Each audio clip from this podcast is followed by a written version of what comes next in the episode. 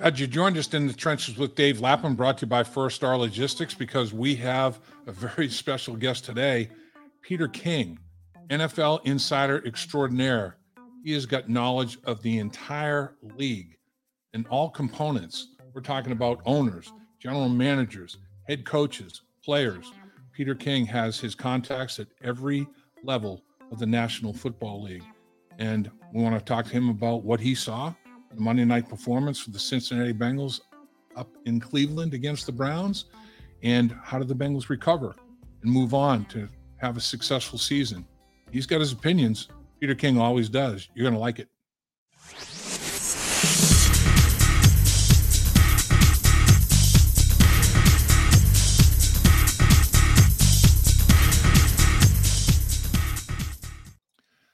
Thanks for joining us in the trenches with Dave Lapham, brought to you by First Star Logistics, as always, in our outstanding studios.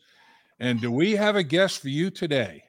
The iconic, the legendary one, the one and only, Peter King. What's going on, my man?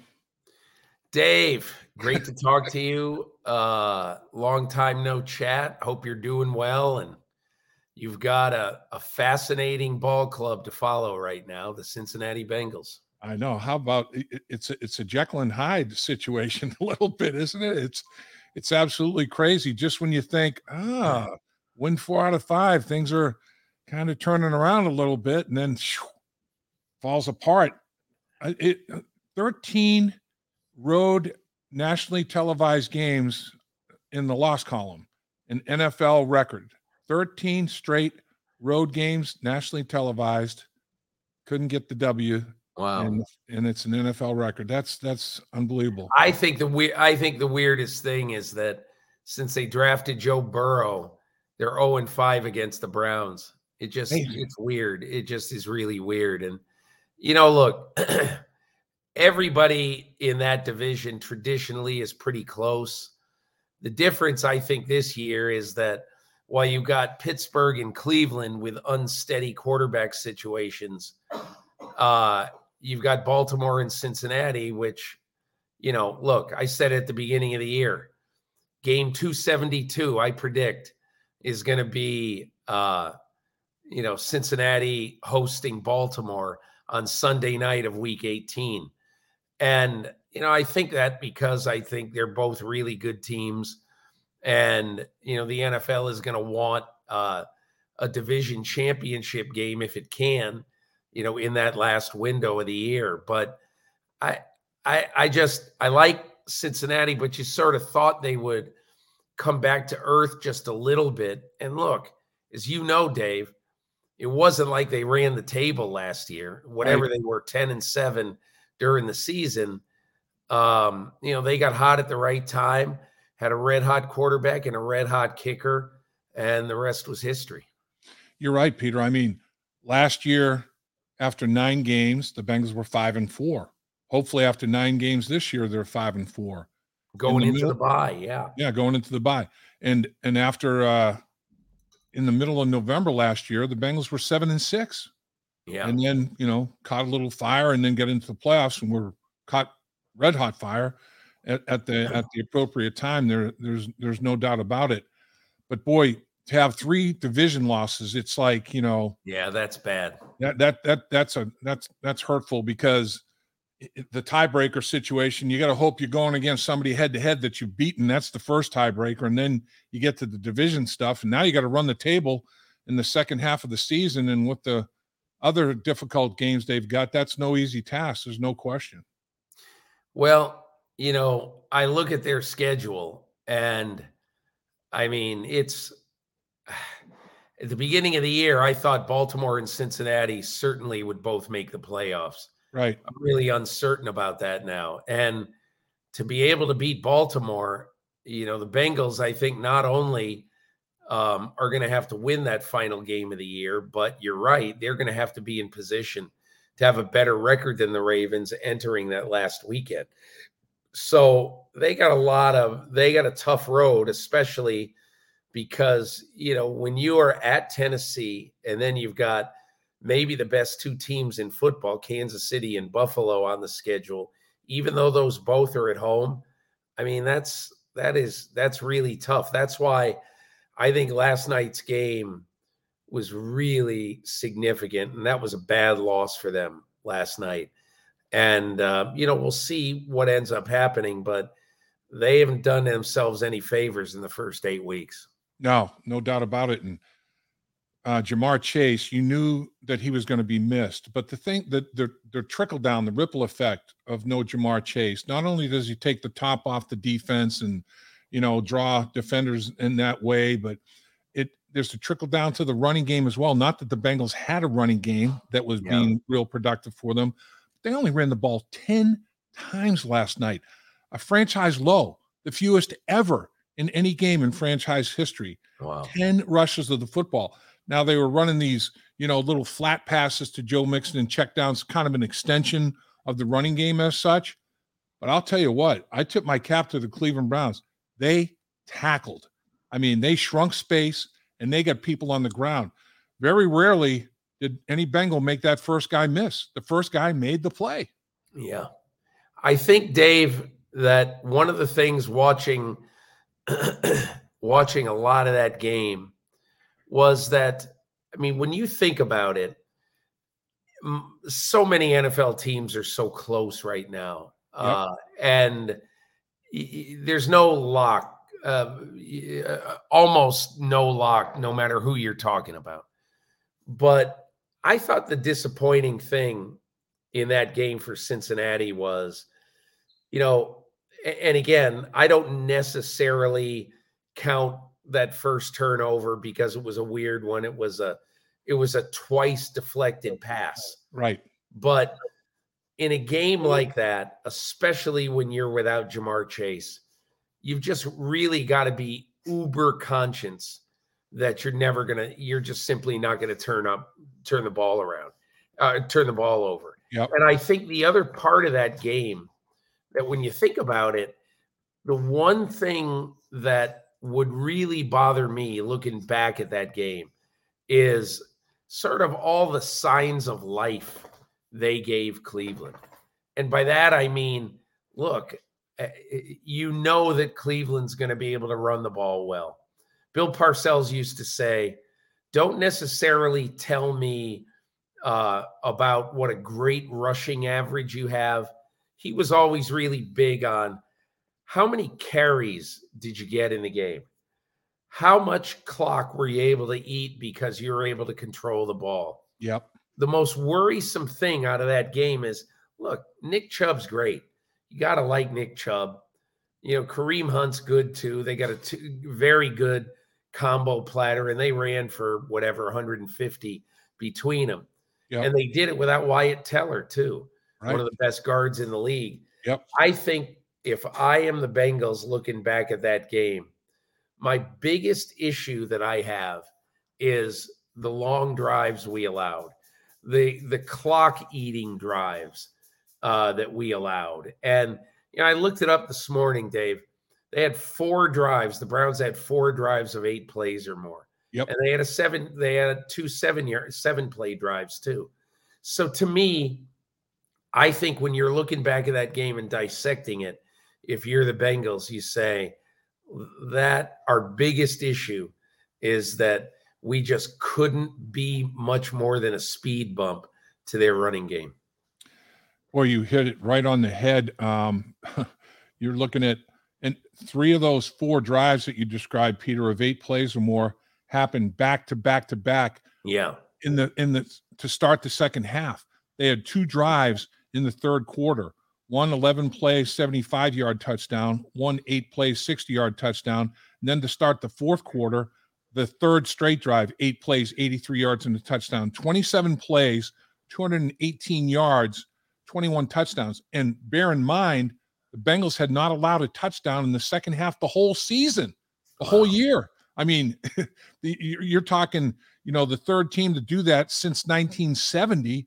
And Cleveland comes out and breaks that and breaks it big time with boom, boom, right. boom, three monster drives uh, that that basically salted the game away. I agree with you. That first um, turnover, because the Bengals were moving the football, and it was an RPO, and Tee Higgins is wide open in the red zone, And Myles Garrett, who wrecked the game with a sack and a half, and then he tips that ball, and then Higgins tries to make a play and tips it, and it's intercepted. Yeah. He's, he's wide open in the red zone.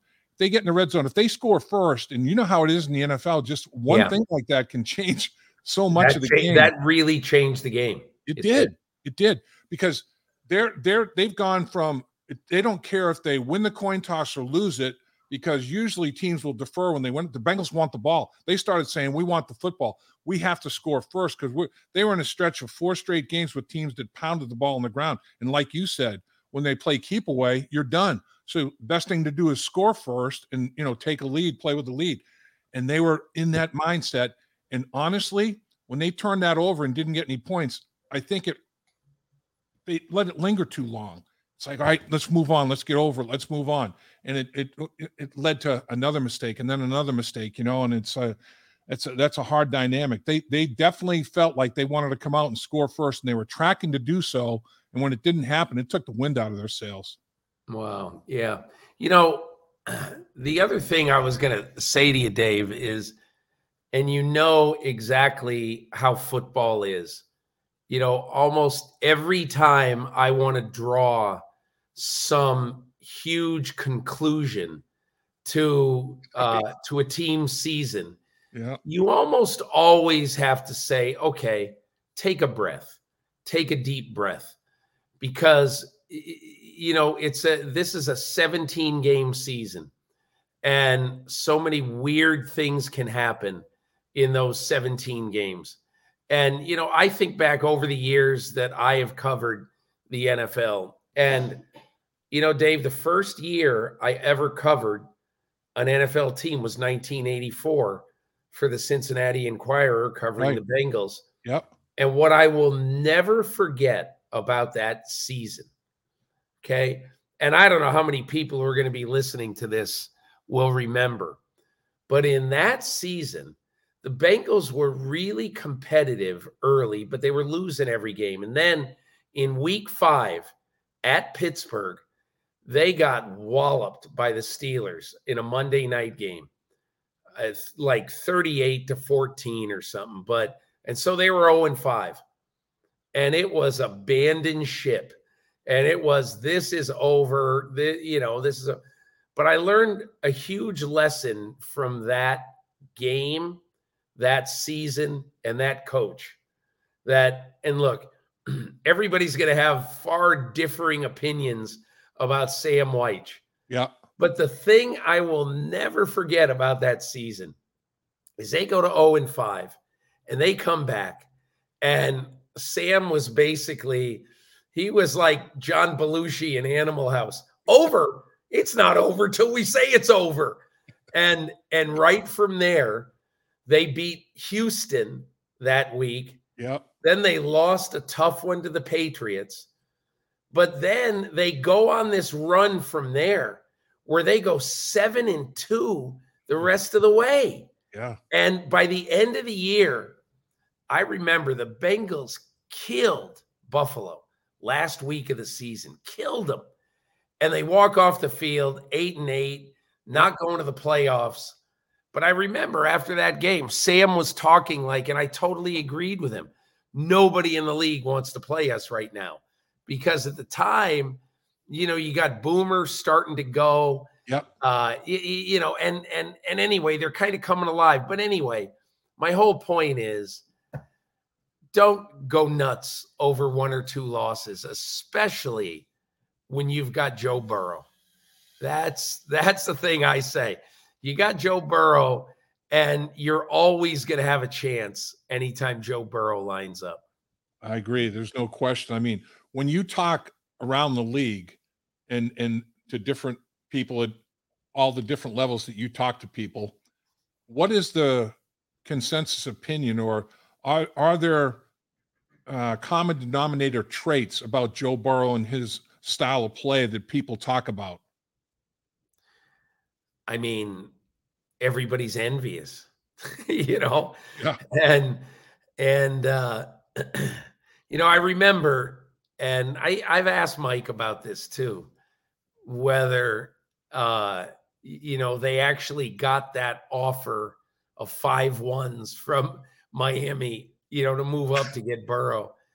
and and Mike's answer to me was, well, it wouldn't have mattered what the offer was. We weren't trading it mm-hmm. because you see how valuable a quarterback is.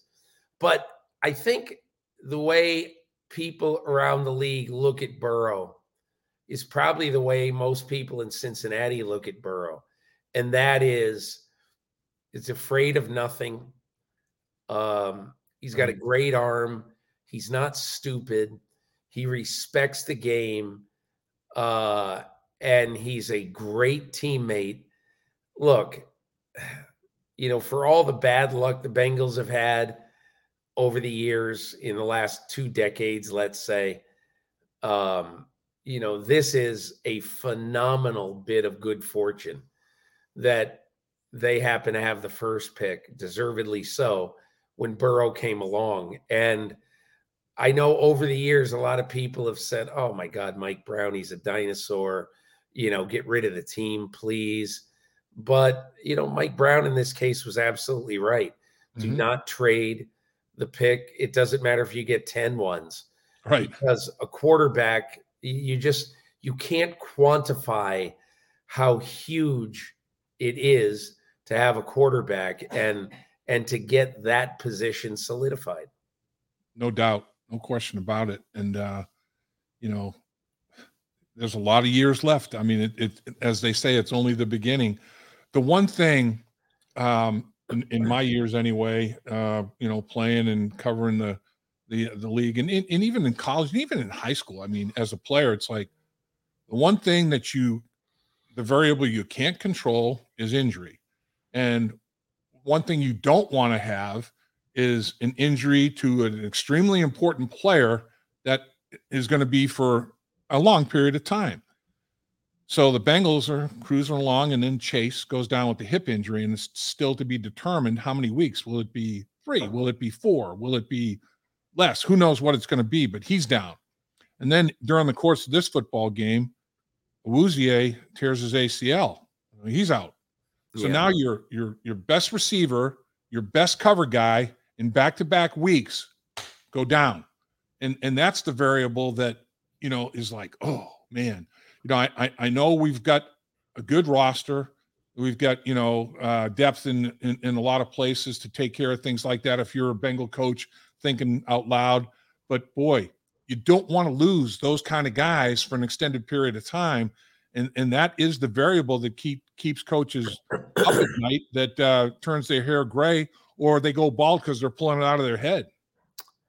You know what you really want with if if there's any way you can, you want to get uh, Chase back for what I think is probably their biggest three game stretch of the year left, which is Tennessee, Kansas City, Cleveland, and that's three weeks from now. So you would hope that, especially with Zac Taylor saying they're not putting him on injured reserve for now, right? Uh, because they're just not sure about this injury. I, Dave, I sort of look at you. You kind of look for signs. If you're not putting a guy on injured reserve, then you think that there's a really good chance that he is going to be able to make it through in less than four weeks. Yep. So all you can do is hope for that. But but look, I I look back at the Super Bowl and I say, well, you know, if if if you're concerned about making it through without having a great player like Ja'Marr Chase with you, look no further than the Super Bowl, the biggest game this team has played in decades. And in that game, you know, the mail carrier at the receiver position was Tee Higgins. So True. you eh, and you and you but you also understand that part of the reason that Higgins was so big in that game is because the Rams had to focus attention on Chase too. Absolutely. So now yep. that that kind of goes away. I, I think the way I look at it, Dave, is I think you've got a very motivated mentally and physically Hayden Hurst at this point of his life, at this point of his career. And I mean, you've got a, a game that obviously, you know, they should win against Carolina.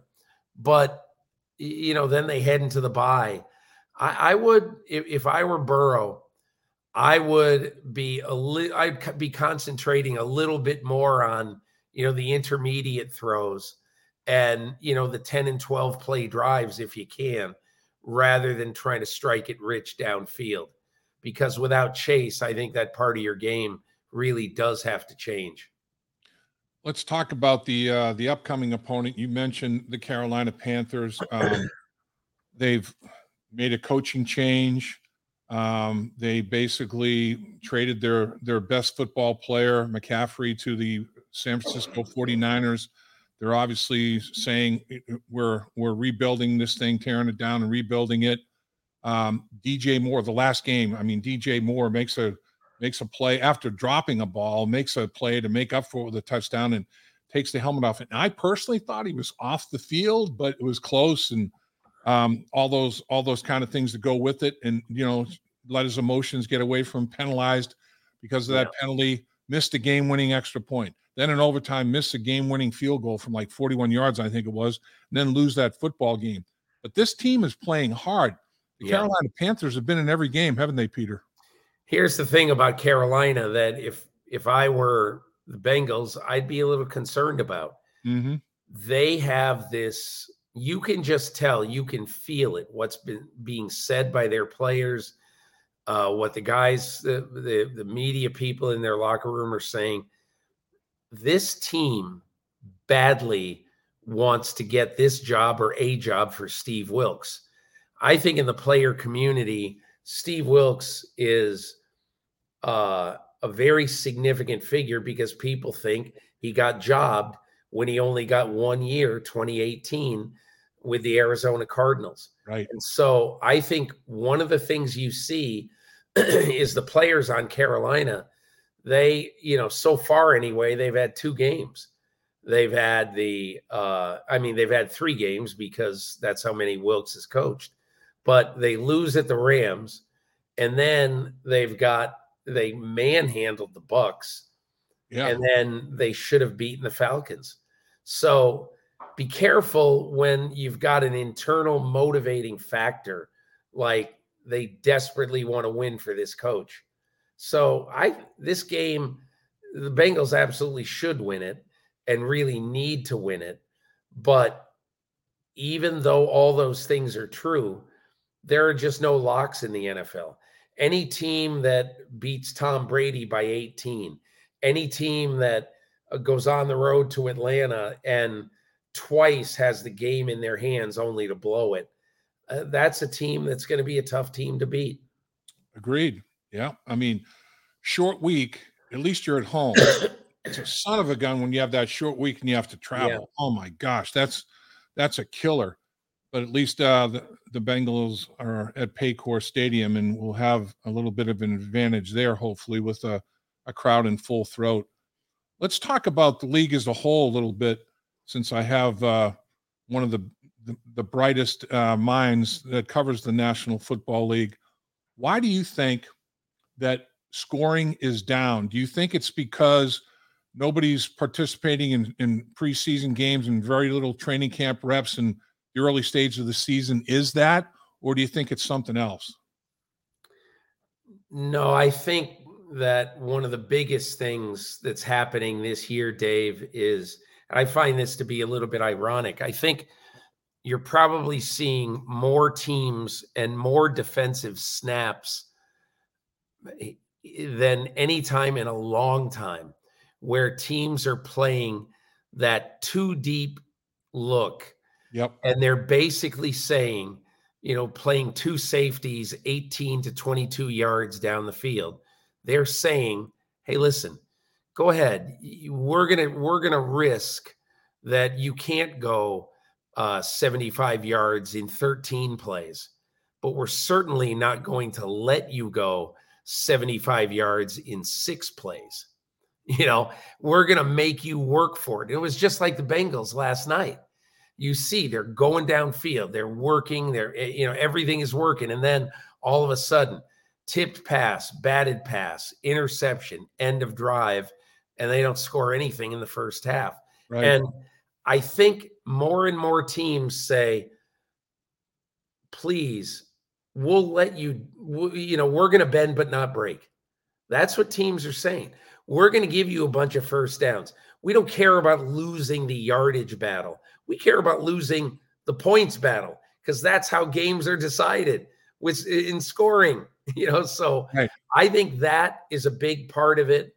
And I think the other thing that is a part of it, I don't know how big, but Dave, uh, you know, usually midway through the second year of a quarterback's life in the modern NFL, where everybody is throwing so much in college, that usually by midway through the second year, you're seeing a lot of quarterbacks really starting to get it, starting to play well. But I challenge you right now these six quarterbacks picked at the top of the 2021 draft Trevor Lawrence, Zach Wilson, Trey Lance, Justin Fields, uh, Mac Jones, Davis Mills.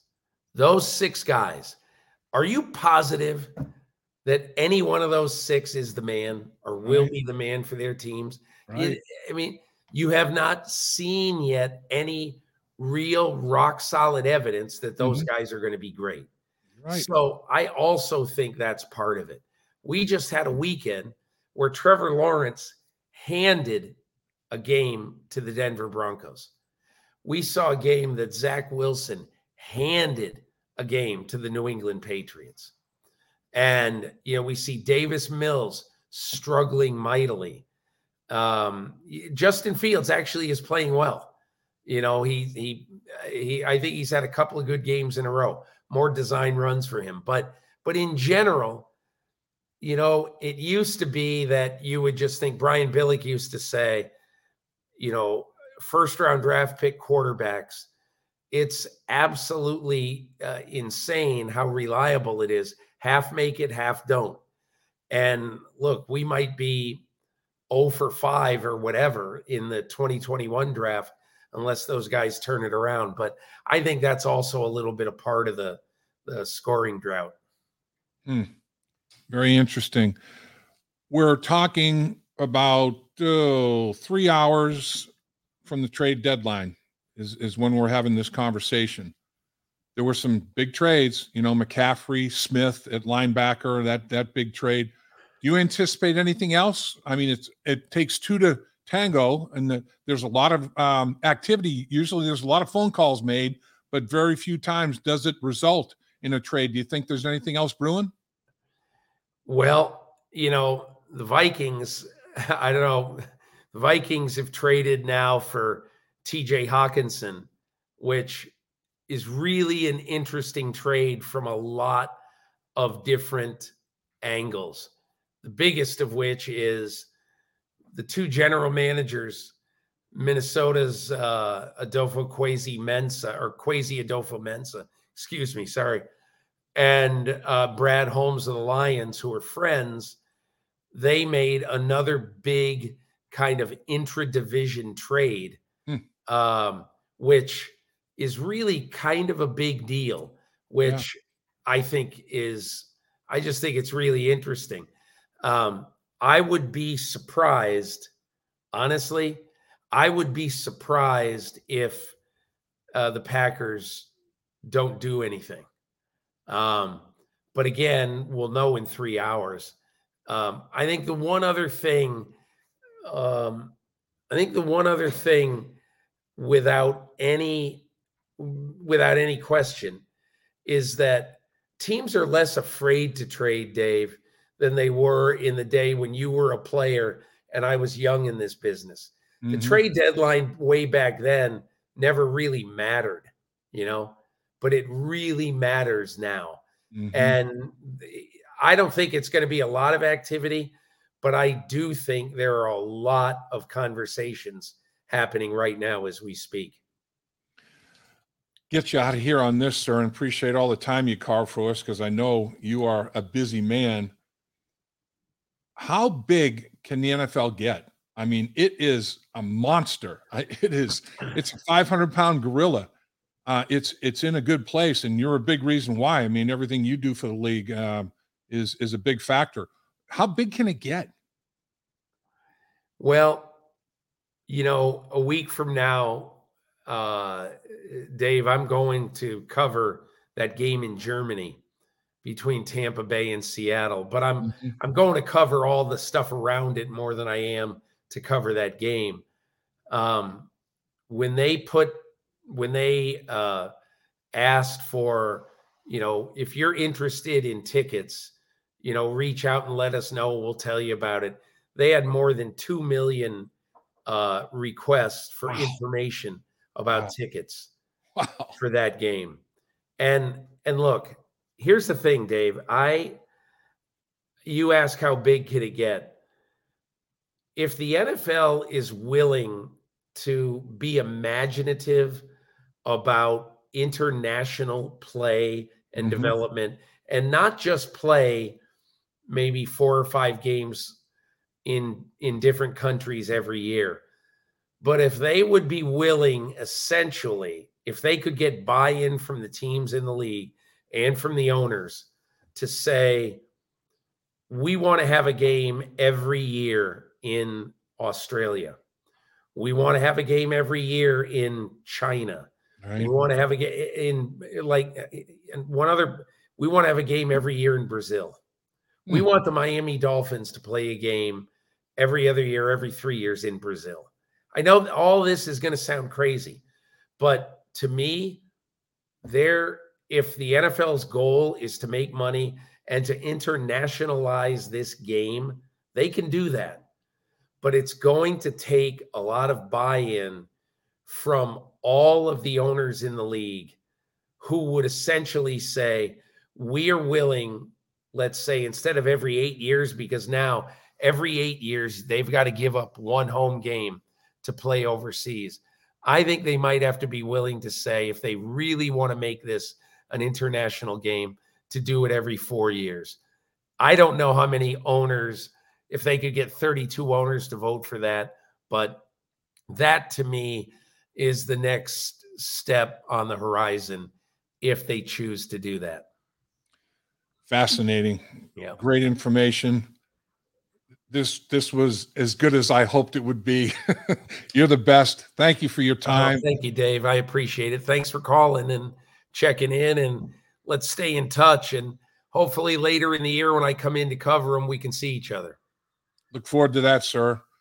Uh, have have an enjoyable season. Safe travels everywhere, including Germany. Thanks so much. Thanks, Peter. At First Star Logistics, we're a very strict company that really puts the pressure on our employees.